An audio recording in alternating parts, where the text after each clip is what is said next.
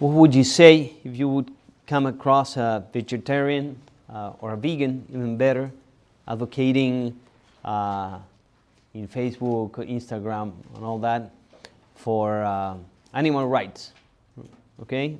And so then you find uh, this person at the breakfast in the parish, you know, the um, Knights of Columbus breakfast, and she's or he's eating eggs with ham and bacon. What would you say to them? Well, maybe you say, hey, I, suppose that I got it wrong because I, I thought you were vegetarian or vegan. And, oh, yeah, yeah, I'm just a non practicing vegan, you know? right? Could be. Nothing to say about non practicing Catholics, but we, that's the easy way to detect who, who's not uh, a person of integrity, someone who lacks unity in between what he thinks and says and what he or she uh, does. It's misleading. The words do not or contradict the, the, the actions, and it's inconsistent. But there's something more also from um, about integrity. Father Maximo has been talking about how to be a good leader, and uh, he has all these homilies and um, line up for every Thursday. So we're going to reflect on this uh, gospel passage that illumines uh, what we want to underscore today, which is integrity. How to be a person of integrity and what uh, drives us away from that. We can criticize the prodigal son for many things, for a bunch of things, actually. He was disrespectful with his father. He uh, liked to party. He was lustful, probably. Uh, maybe drank too much. Uh, he lacked love for his parents, at least for his father and he didn't care about his family bonds. He was selfish. We can say a bunch of things about him. But there's one thing we cannot say that he was dishonest. He was, in, as a matter of fact, way too open. When you look at what he asked of his father, it's not only honest, but it's brutally honest. Father, can I have the share that is come to me, my inheritance, basically? So you're, what he's saying is, you're basically that already dead for me, and I, I just want the money from you. That's all I want. And I'm, I'm, I'm off. I'm, I'm out of here.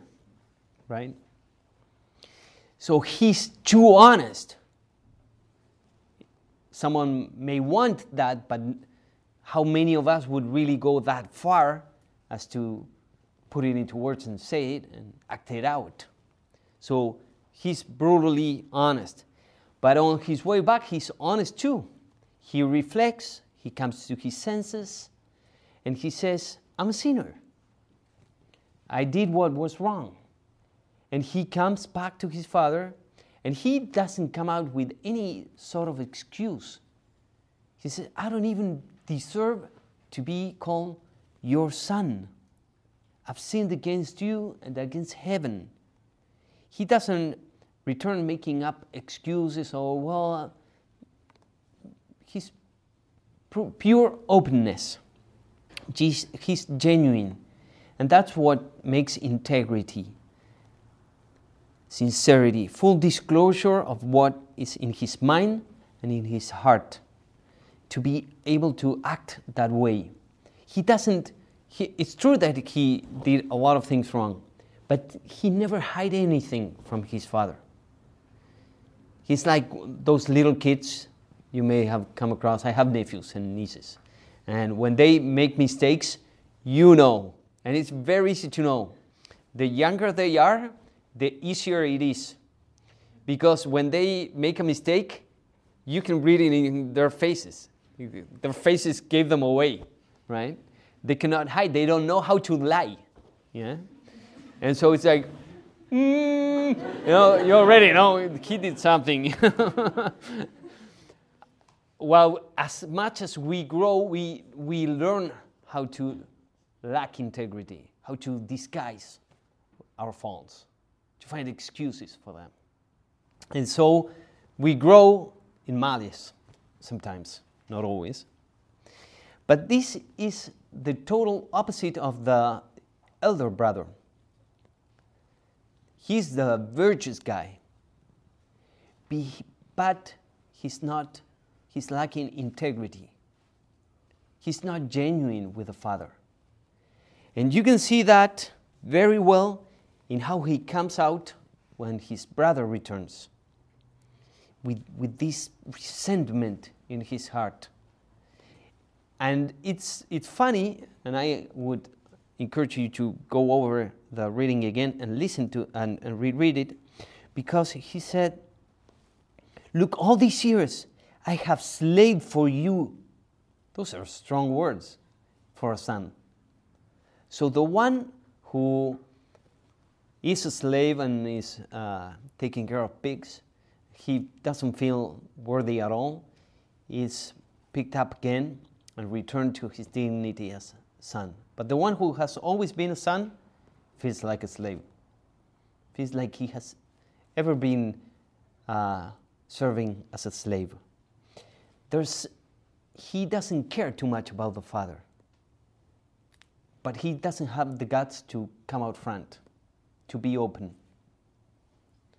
he feels like he's serving a master only. And he's hiding something from his father. And that's why resentful grows in his heart. Because he's not genuine.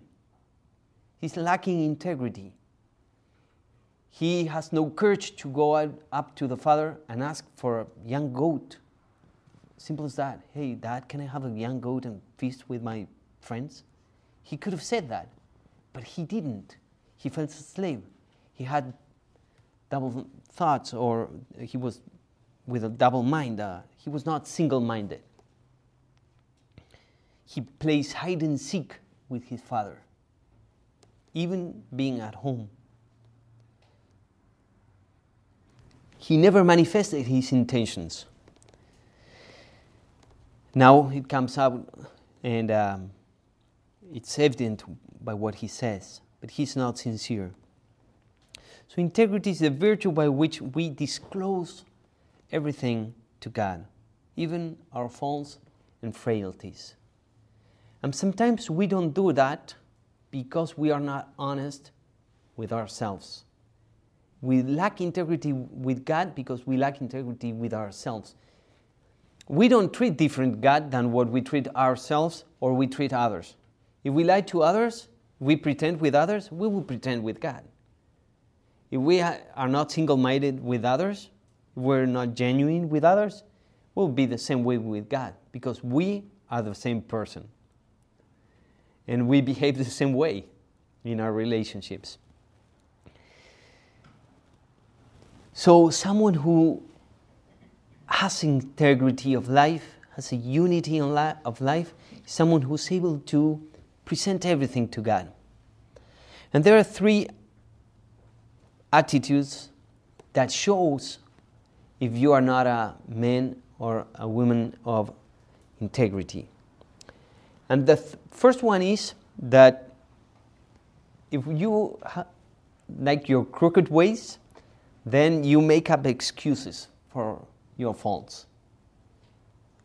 You say, well, yeah, I know it's bad, but the situation, in my case, this doesn't apply because, and so we, we come up with excuses, right? And I remember growing up, my parents always, uh, I think it's for everybody, you know, uh, they show you where you're wrong. And I truly, I think I became an, an expert uh, uh on bringing up excuses, right?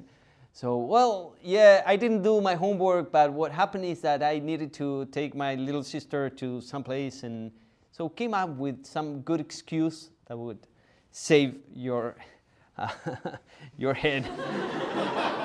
so. make excuses, right? We all make excuses. Make excuses with teachers, with parents, with friends. We make excuses. And we make excuses with God. Yes, I know I failed in this, but was not so grave in my case. In, in my case. The second thing is we usually explain our position upfront before they well i had to do this because it's a, different than um, the previous one in that nobody asked us any explanation or marked our mistakes but we feel that we need to explain why we do things all the time and that's a hallmark of people who are not genuine why do you have to give explanation about every act that you do you need to right if you're doing just the right thing, go ahead and do it. That's it. And the third one is present objections. And you may find yourself doing this sometimes, maybe even in prayer. Well, Jesus, I, I don't agree too much with what you said in the gospel. Mm, don't do it. N- not my suggestion to go that route. Instead, someone who's honest with God who is a person of integrity is able to disclose everything to God. It's a person full disclosure. Here I am. I have nothing, nothing to hide. It's total transparency with God. He doesn't feel like God is up against me, but He's my inner friend inside of me. And I have nothing to hide. That's what makes our life lives of integrity, of consistent, unified life. And so if we want to be leaders, we want to be we need to be able to be people of integrity. People who say what they believe but act in the same way and who are single-minded, who do not act one way and say something else. So, as today we celebrate the feast of um, St. Francis de Sales, I won't say anything about him, but he was a man of integrity, just that. He was a bishop of integrity, someone who knew, you could tell what he was thinking. He didn't play hide and seek. He didn't do that with the lay people in his diocese. He didn't do that with God. He was plain and open.